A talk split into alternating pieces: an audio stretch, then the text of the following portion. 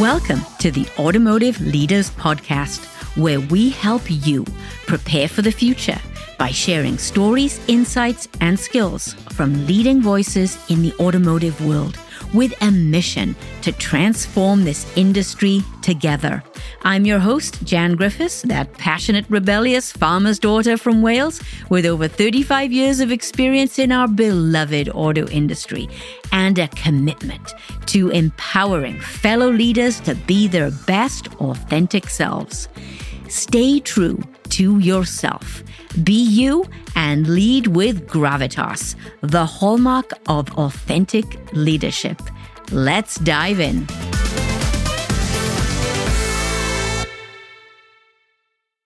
In this episode, we'll learn why this leader is able to retain people in his company. They tend to stay, they want to stay. We'll learn about the Executive Roadshow. What's that all about? Where the locations actually have a waiting list to get on the executive review schedule. We'll learn more about social media and we'll learn what it's like to work for Warren Buffett. All this and a lot more.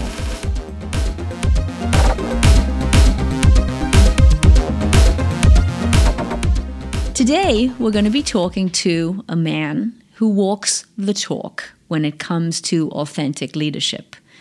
A man who knows what it takes to take care of all of his stakeholders customers, suppliers, owners, and most importantly, employees. I know a little bit about this firsthand because I was actually a customer to a business that he ran several years ago. This man has also embraced social media. This man is Don Akery. He is president of TTI Americas and a senior VP of TTI Inc., a Berkshire Hathaway company with revenues north of $5 billion. Don, welcome to the show. Oh, thanks for having me. Great to see you again. Oh, yeah. Good to catch up after quite a few years. It has been indeed, mm-hmm. yes. Tell us a little bit about your story. Who is Don Akery? Where did you start? It's, uh, started, I'm originally from Atlanta, from uh, a, southern boy. So even though I live in Texas now, this is a Georgia accent, so a big difference there to me. Uh, but started in this business actually about 35 years ago. Got into it more by accident than by strategy. Uh, I'd come out of school. I had not finished college at the time. I'd actually owned a small business on my own. Uh, learned a little bit about running a P&L when it's a small business, and if it doesn't bring in enough money, it comes out of your own pocket. Mm-hmm. Uh, but I had friends that were in the electronics distribution industry, and for years they you know worked on me in order you you need to get in this industry. It's a great industry. It's a fast-paced industry. Uh, and after some time, I ended up um, talking to them, going to work, and uh, I'll say the rest is a little bit history. Many of those people ended up working uh, as part of an organization for me that I started with, or as, as I moved to other organizations, uh, being part of my team. Uh, so, been with the been in the industry, uh, electronics distribution, the entire uh, professional career, actually. Interesting. You've seen that industry change, obviously, over the years. Uh, absolutely. It's a maturing of an industry. Uh, obviously, technology, you can argue the distribution of electronic components is it really high tech or is it service? Uh, I look at it that it's a combination. Uh, service is probably the more cr- critical component. Uh, but understanding of the technology is, is critical in what we do. It's part of what makes uh, distributors, I'll say, somewhat different uh, because our knowledge of technology has to go ag- across many different categories of technology. We've seen the technology change. Have you seen the people change? Have you seen the leadership model change over the years? I'll say the, definitely the leadership model. Uh, the industry was so fast paced, a guy like me could get the opportunity to lead a business at a, a, a young age a very young age. And as the industry has matured, there are fewer players in the industry. I'll say so. There's less opportunity for that fast advancement. Uh, a lot of people have stayed in the industry. Uh, we're going through a period of time now to make the industry more attractive there's there's better offers out there. If you look at it, uh, everybody wants to be involved with software or with the internet or the Internet of Things. So, distribution of electronic components, once considered, uh, I'll say, a sought after industry or profession to go into, is less attractive. So, we've got an aging population. Uh, if you look at the average age in the industry, uh, it's gotten progressively older. We have many people that are retiring, uh, and it's will we be able to get the, the young talent interested enough to go into this business? So that leads us into the obvious millennial question. So, what do you do to attract millennials into your business?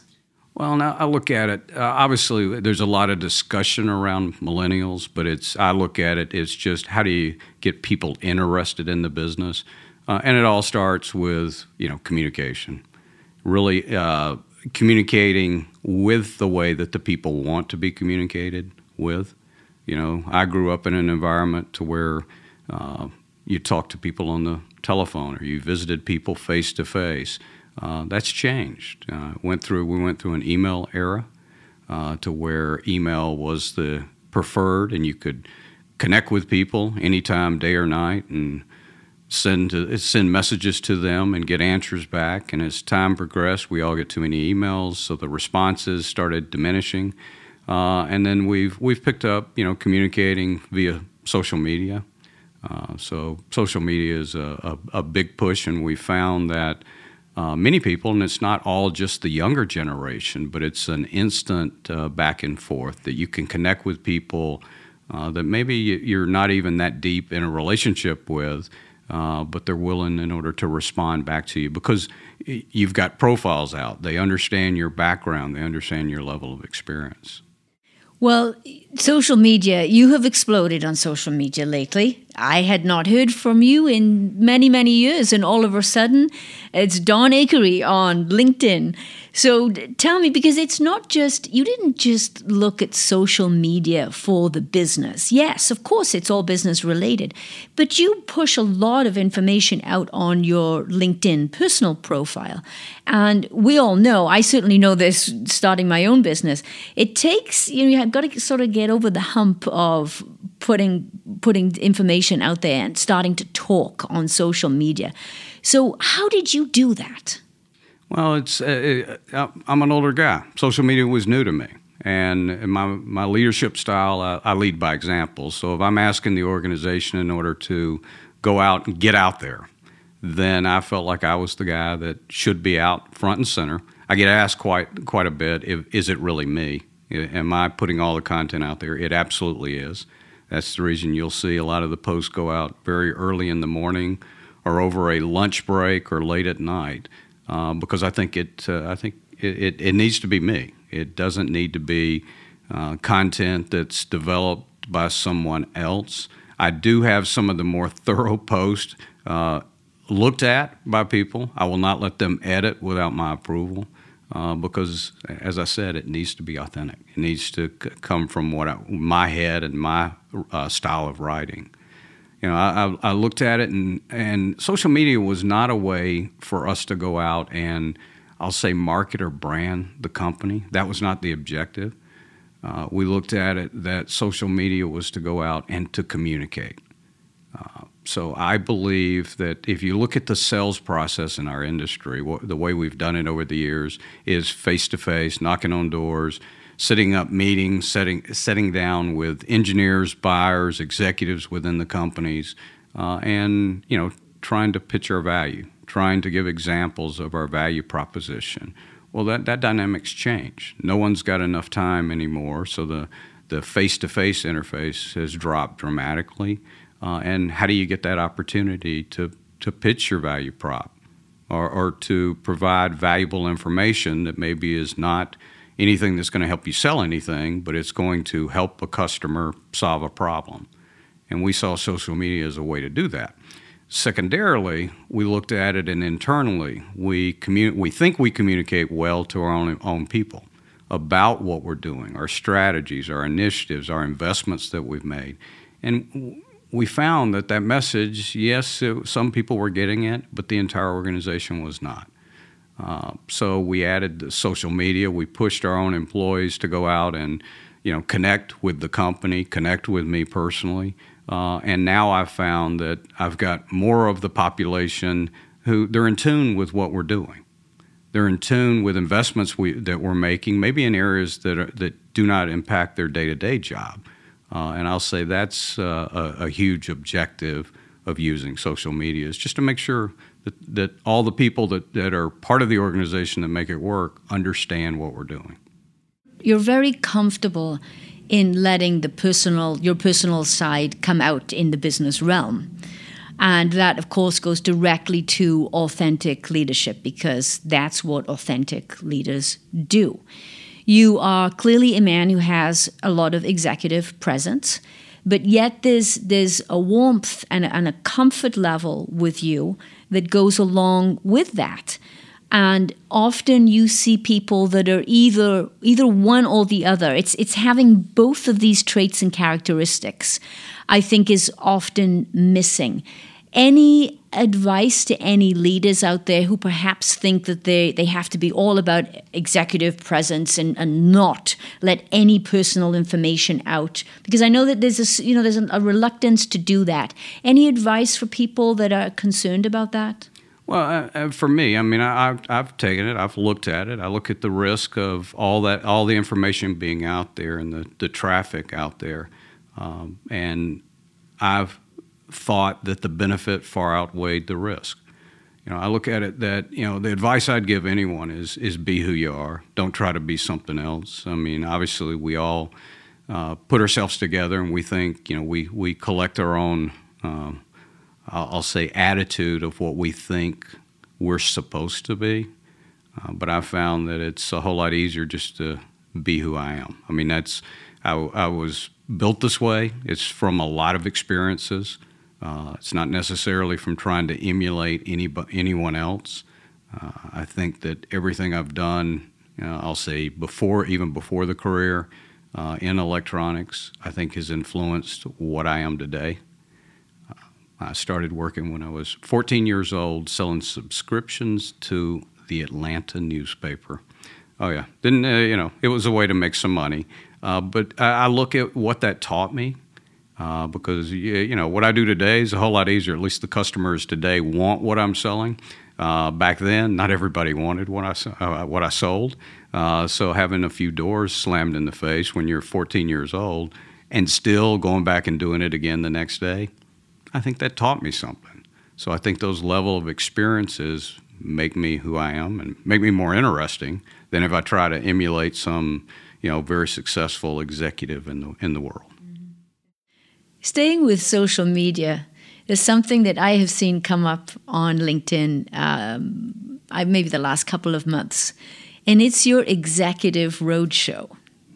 And I love this because when you look at it, it almost looks like a band tour schedule which I don't know if that was the intent, but well, it's sort of evolved to that. Uh-huh. We've we, we we have not gotten T-shirts ma- uh, uh, made up yet, but they're they're in the works right now. I think you absolutely oh, yeah. should. Oh yeah, it's a, it's a road show with all of the the the band dates uh, on the back of it. So yeah, it's, it's coming. But what a what a brilliant idea! Because uh, as we all know, great leaders are consistent. They have consistency. So you're putting the schedule together. And as I understand it, it is a roadshow that includes not only your locations, but suppliers and customers and perhaps other stakeholders. Is that right? Absolutely.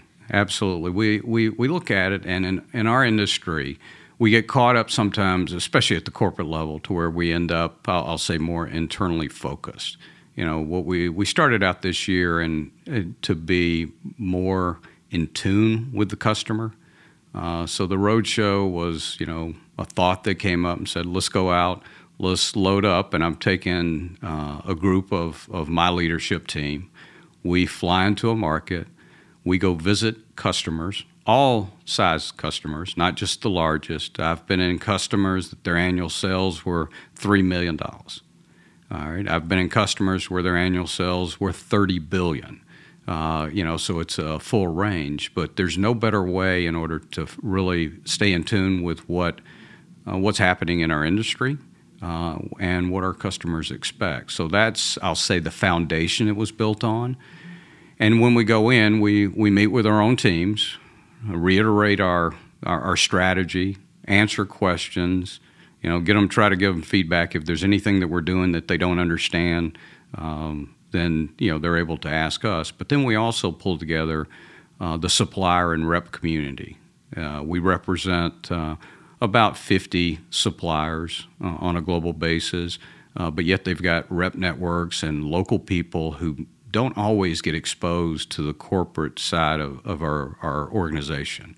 We're a pretty large organization, being over 5 billion. Uh, but we, we pull them in for a town hall meeting and we talk to them about what we're doing, uh, what we see going on in the, the market. Uh, it's been well received. We've done I think we've done almost eight markets now. Uh, so although it's not easy, there's been some days that we, we start at you know five o'clock in the morning and we get finished at ten or eleven each night.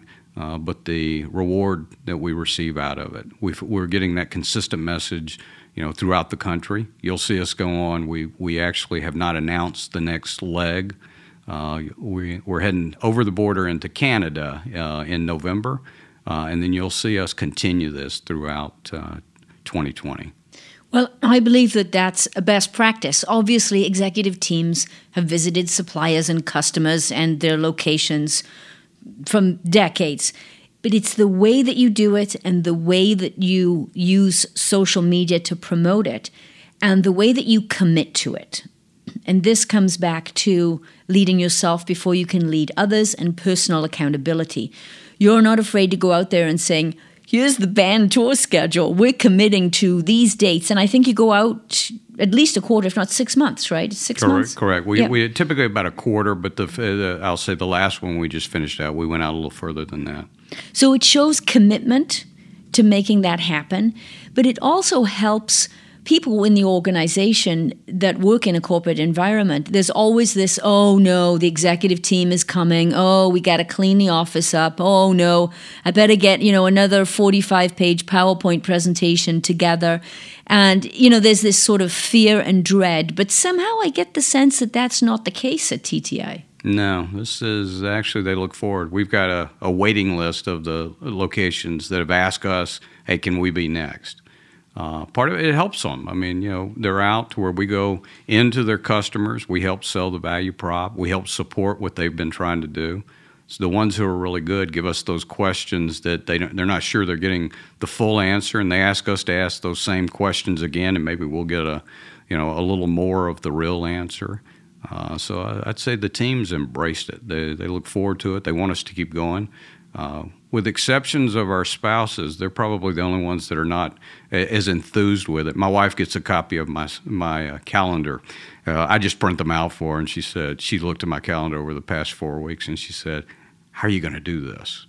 And uh, and I said, "Well, we'll figure it out. All I have to do is follow it. I get on an airplane, and I go in, and it's it's pretty easy from there. But this is the fun part of the job. This is where you're going out. You're with the people who make it happen. Uh, you're able to actually." Let them know that they're the ones who make it happen. Sometimes we, we don't do that enough. And you said that there's actually a waiting list. People want you oh, yeah. to come and yeah. visit their location. Oh, yeah. We've That's had some tremendous. of our suppliers and our reps who have actually followed us around to multiple locations. We're, we're calling them our groupies. Yeah, I believe it. I love it. That's it. But they've got they've got uh, different businesses and relationships with multiple markets, so they they'll go around and follow us around quite a bit. Well, I think it's a, a, very clever idea. I think it's clearly a best practice. And as you say, it's one way to really connect with people. And uh, again, I love the personal accountability aspect of it. You say you're going to do something and you're going to do it. So let's take that more into leadership of yourself now rather than leadership of your team and your company. We all know that we can't lead others until we know how to lead ourselves. So, what? Give me some of the things that you uh, do, maybe on a daily basis or a weekly basis, that help you maintain your own personal accountability. Well, I, I use the word discipline quite a bit, and you know, discipline to me is what what has helped me survive, helped me be successful in what I do. It's that you know, making the decision if a, a road show is important, then I have to have the discipline to execute it. I'm the only one I can control. I mean, you, you don't you can't control what other people. You know, my job is to try to, I'll say, inspire them, enlighten them that they at least they understand what we're trying to accomplish. Uh, but you know, it it really started. I asked the organization uh, for the second half of, of this year to do one more thing each day, one more thing that they do already. Uh, and so this was my one more thing. I go visit customers, but I typically don't visit, you know, 10 in a week. You know, it's a little harder for me, but uh, I've asked them, hey, can you visit one more customer a week? Can you call and talk to one more customer? So uh, it's up to me to have the discipline to do my one more thing also. I love that, the one more thing idea. And people, your employees, they want to do that for you. You have that irresistible quality of leadership that pulls people in. They they want to do it for you. They want to give you that extra energy that they have. We would call that gravitas. What is it, Don? What what is that thing that people want to give you the the extra, to go the extra mile for a leader? What, what is it? Is it one thing? Is it? Is it? I mean, talk to us about that. Well, if, I, if I only had to say one thing, it's they want to be part of it. They don't want to be told what to do. You know, they want to be part of the success. And with with TTI, we've got a, a very good success story. You know, Paul Andrews started the company in 1971. He was laid off from General Dynamics purchasing guy, right? That's it. Purchasing I love guy. that. Yeah. yeah. TTI is set up from a buyer's perspective, uh, and but he got laid off, and th- there was no big strategy to turn it into a five billion dollar company. The strategy was, I got to make a little bit of money to support my family. I mean, he, he it's beautiful to hear him tell the story, but it's better to hear his wife tell the story. His wife was a school teacher, and he would she came home after he got laid off and uh, some of the people at General Dynamics called him and said, Hey, where did you get these really inexpensive little parts called resistors?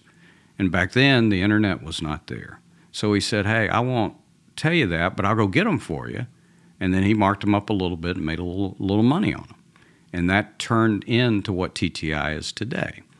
And, uh, you know, so that story is, is a, a great story, but it tells a lot about the company. So all of us who work for the company, I mean, we're really proud to be part of that story. It's the it's the American dream story that he turned it into. And if you were to ever to meet Paul, he's uh, he, he's very uh, I'll say humble. Uh, that you know you would never know that he sold his company to Warren Buffett, and he is you know doesn't have to work, hasn't had to work in years, but he still comes into work every day.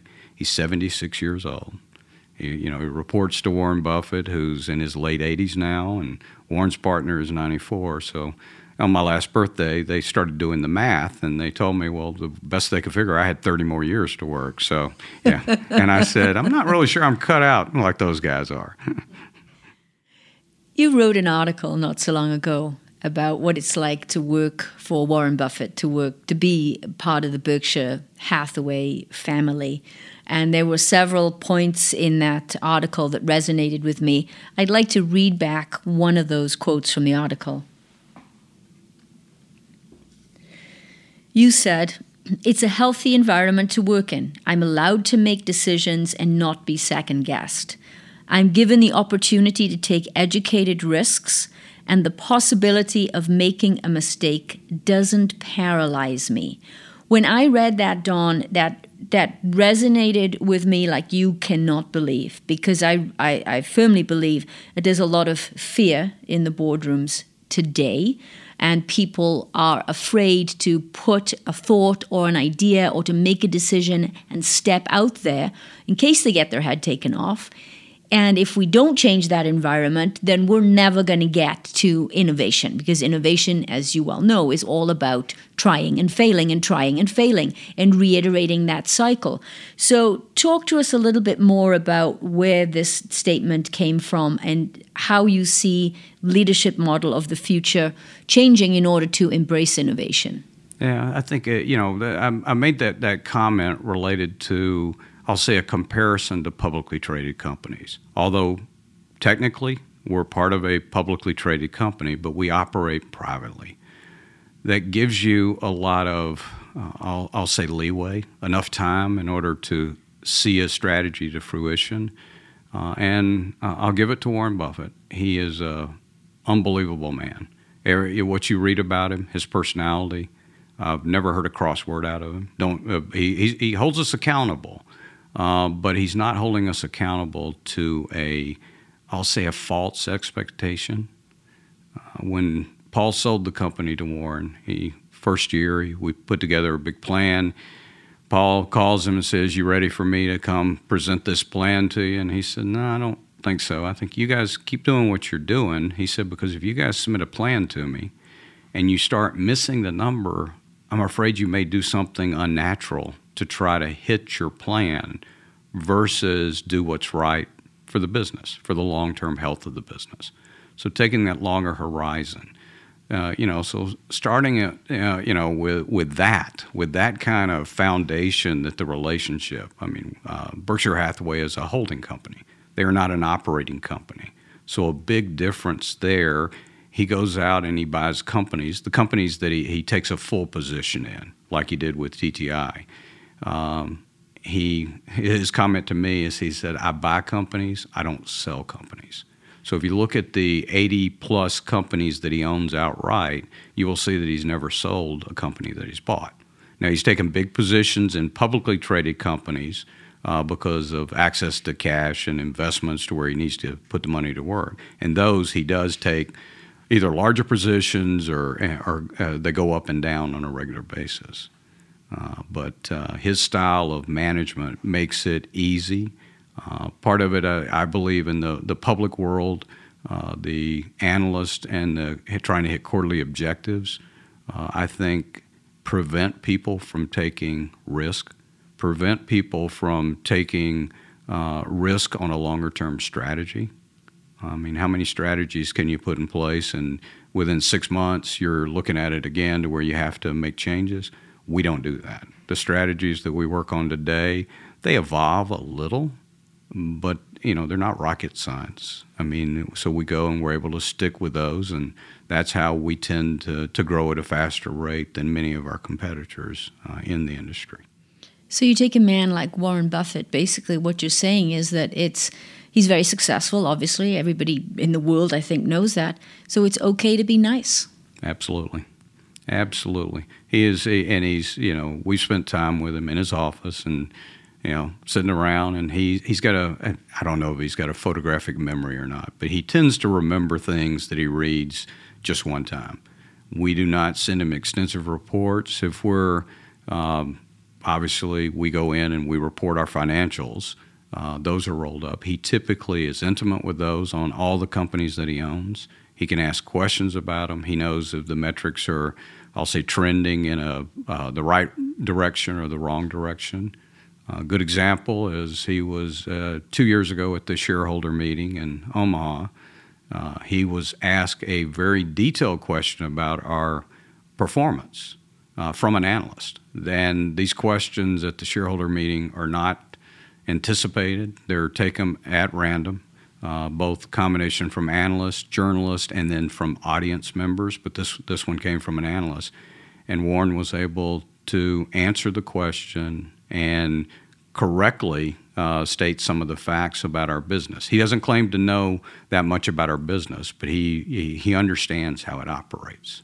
So he clearly supports this idea of full empowerment. He allows you and your team to run the business, correct? Absolutely. Absolutely. If I've been in meetings with him to where, you know, if, if, if a question is asked of him about what we should do in a situation, he, I've never heard him answer it. Typically, it's turned around as a question back, or he'll just sort of giggle a little and say, You guys know that better than I do.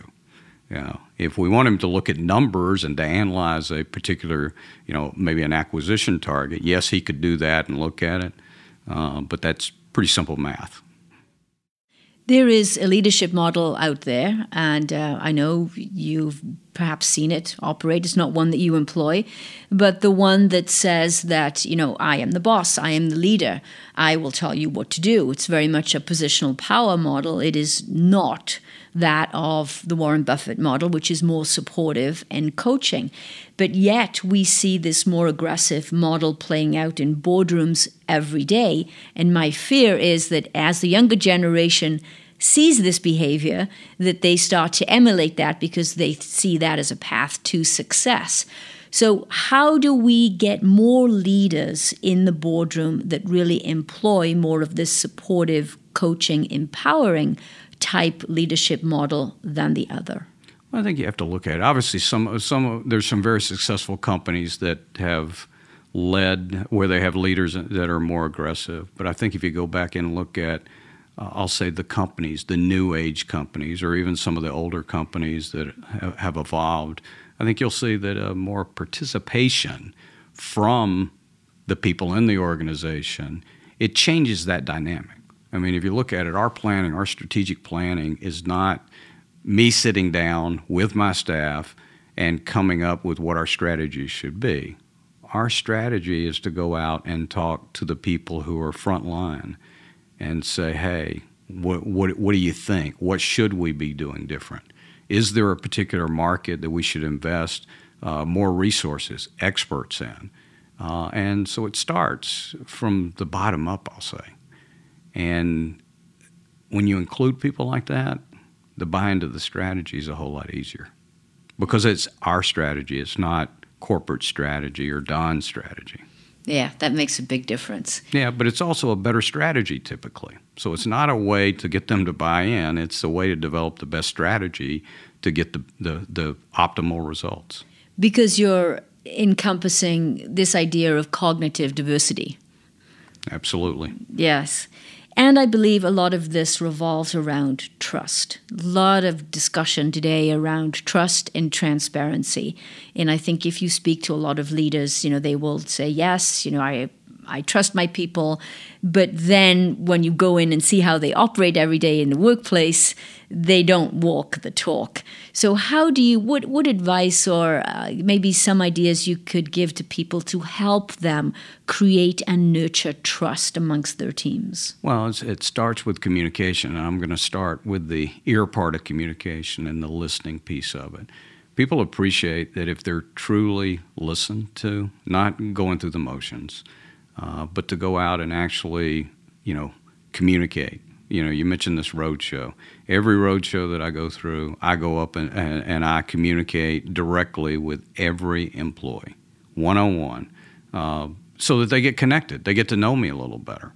Uh, I go out and I actually, the part of the reason that I mentioned the social media, but I also write internal posts, which the Warren Buffett article was actually an internal article that I'd written to, to send out, and our marketing people got a hold of it and said, "Hey, let's let's post this externally uh, versus internally." But I was writing that for the people to understand. Uh, I'll say how good we have it. You know, many had have never worked for a publicly traded company. I have. I know the environment. I know the way that I'm allowed to make decisions, and but that was put together in an effort in order to, I'll say, build that trust, build that relationship with the organization. And, you know, in, in the, the Americas part of our business, we're a little shy of, know, 2,000 employees. So it's not easy for, for, for me to connect with a, a large percentage of, of, those employees, especially when they're, you know, a good portion of the population uh, are located in branch offices, you know, throughout uh, uh, North America. Uh, so it's uh, you know I think that's the advice I would give is the, to build the trust. I think you have to go in and, and listen and communicate, but you also have to do what you say you're going to do. And if I you know if I say we're going to do a road show, then I need to show up mm, and I need to be there, and it, it doesn't necessarily have to be easy. And I think they see that, and that that builds that you know respect, and and the respect turns into trust over time. Mm. Yeah, I think you're absolutely right. And uh, I'd like to take us from trust to a point in your vision statement. It's the third point in your vision statement. And if I may, I'm sure you know it, but I'll read it back to you because I, I actually like to say it. The third point of the vision statement is to provide a home for hardworking, dedicated, knowledgeable, and ethical people who believe in this company and its philosophy. That there's so much going on there. The first part of this, provide a home, that that truly resonated with me because that goes right to the heart of safety, psychological safety. And Google Project Aristotle told us that the number one success factor or that the number one thing that makes a high performing successful team is psychological safety. Um, so, talk a little bit about this point in your vision statement and how you make that a reality. Uh, that vision statement that was not written recently. That vision sta- statement was written more than 40 years ago.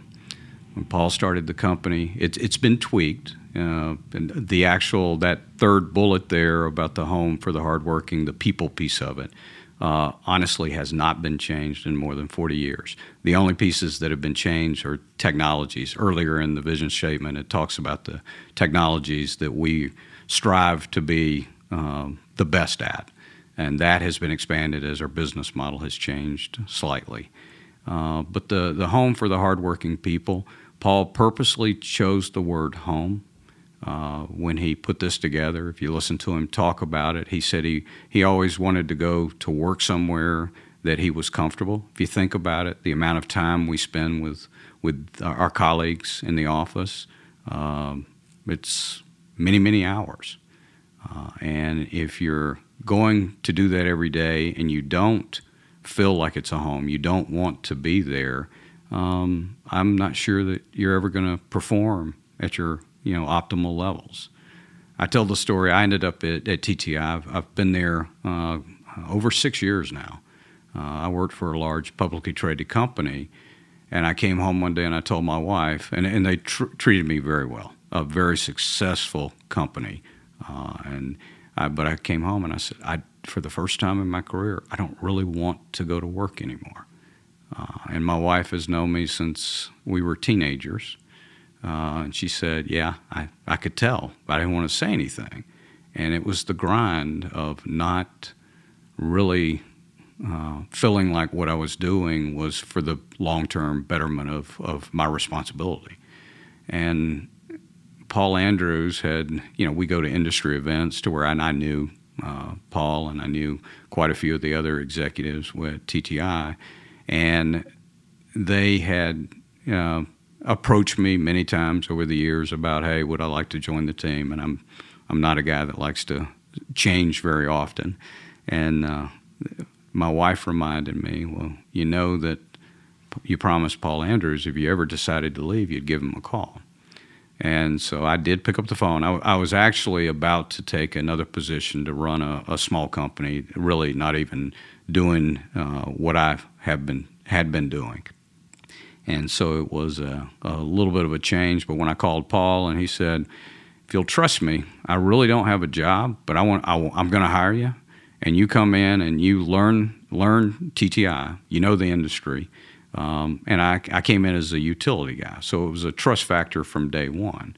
Uh, but I think part of that it goes back to that home, that safety. I felt safe enough to make a career change, a big career change, uh, to go to work for a company because it felt right.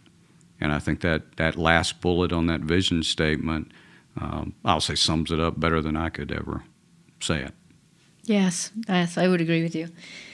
And this goes right along uh, the thoughts of Simon Sinek. And uh, Simon said recently the customers will never love your company until your employees love it first. And it sounds to me like that's something that TTI clearly gets and puts into practice. Absolutely. I mean, people have to want to go to work. And as I said earlier, if they want to go to work and they're proud and they respect the model the company's built on, uh, then you know I personally believe that the performance of that individual and the, the, that group of individuals is going to be significantly better than those who are just going in and, and doing their job and doing what they believe is right. And I think that's TTI's success over the years is because the people. We have many, many people that have been around Mike Morton, our, our COO, uh, I think he was about employee number 10, so he's in his 40 something year of being with the company. We have many that are, you know, 30 plus years. I'm still a new guy. They kid me, I'm still on probation after six years. What advice, Don, would you give to your 25 year old self in this environment today? You I don't know that that even makes a difference, but if you were looking at your 25 year old self today, what would you tell yourself? Uh, definitely, it makes a difference. At 25 years old, I look back there, and if I knew what, what I knew then, um, obviously it would have been easier. Uh, I look back at some of the mistakes I made uh, in the beginning, trying to, I'm going to say manage, not lead people. Um, I thought that everyone needed to, to do it in my own way, use my own process. And I found out in my career that that is absolutely not the right way. Um, all of us are different. Uh, there's a lot of very successful uh, people who do a, the same job, but they get there in different ways. Uh, I tell the story. I lost a couple of employees early on in my management career. I'll say the first stint I had when as a sales manager many many years ago. Uh, and these two individuals are still very good friends today. They're both both very successful, but my frustration with them back then was they did it differently than I did. Uh, one went on into the software industry and has been very successful over the years. Uh, the other continued, I'll say, in an adjacent uh, to the electronic distribution, and the same, very successful. Uh, but those, I made that mistake of losing those two employees early on. Uh, lucky for me, I realized it sooner than later. Uh, but I would believe that, you know, be open, a little more open-minded. Diversity uh, in all aspects of it, diversity of, of the different mix of people and thoughts and ideas. I think make an organization much, much stronger. I'd also tell myself to be willing to communicate even when you don't feel it's necessary. And the communication piece of it, don't assume. I use the term for myself. No, you got to, you know, you have to make it idiot proof for me. You know, it communicate on, in, in a set of terms that are easy for anyone to understand. And I, am the let me draw the line, let it be from me. If you can communicate it to me on my level, and then then I'm good with it. And uh, many people will pick up and learn from that. And there's a famous quote, I think it's a Shaw quote the problem with communication is the illusion that it has already taken place. Yep, absolutely. Typically, if you go back in and, and uh, look at things. There's what I said and what I thought I said, and what you hear and what your interpretation of what I heard, and then, you know, obviously those do not always align. So to go back in and, you know, it takes repetitiveness. It takes, you know, more than just, uh, I'll say, a quick email or a quick voicemail. Uh, it ta- it's a process to me. Mm. Yeah. Okay. Uh, what's your legacy? I hope my legacy is that I helped some people see what they could do. You know, I go back and look in my career of people that I've worked with, some that were not the easiest, I'll say, to to lead or to manage. Uh, but when I look back, I see some. I'm thinking of an individual that I recruited and brought into an organization in Europe. Um, probably one of the most intelligent people that I've ever worked with, uh, PhD in experimental physics. Um, but in, early in his career, even being that smart, he had challenges, and it was on the people side of the business. And I think that I helped open his eyes to that, and today runs a company that's a half a billion dollar global business that he runs. Uh, so I, I, do think maybe I helped influence him. So I would look at my legacy to be that maybe I helped people, you know, discover themselves. I I had a group of people early in my career that was a an office that uh, they were good, but they didn't realize how good they were, and it was about a four million dollar operation.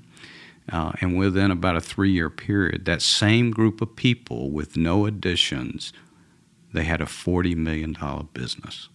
so tenfold in just three short years. But it was the same people, and I'm not sure they believed that they could do it. So I look at those type things, and if I can go back in and there's enough of those, then then I did okay. Well, I thank you very much for sharing your leadership message with our audience today. I think there's a lot that people can take from you. And I love this idea that you work for a Warren Buffett company and it's okay to be nice. Yeah.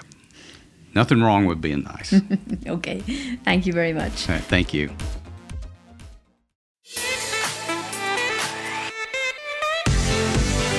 Thank you for listening to the Automotive Leaders Podcast. Click the listen link in the show notes to subscribe for free on your platform of choice. And don't forget to download the 21 Traits of Authentic Leadership PDF by clicking on the link below. And remember, stay true to yourself, be you, and lead with gravitas, the hallmark of authentic leadership.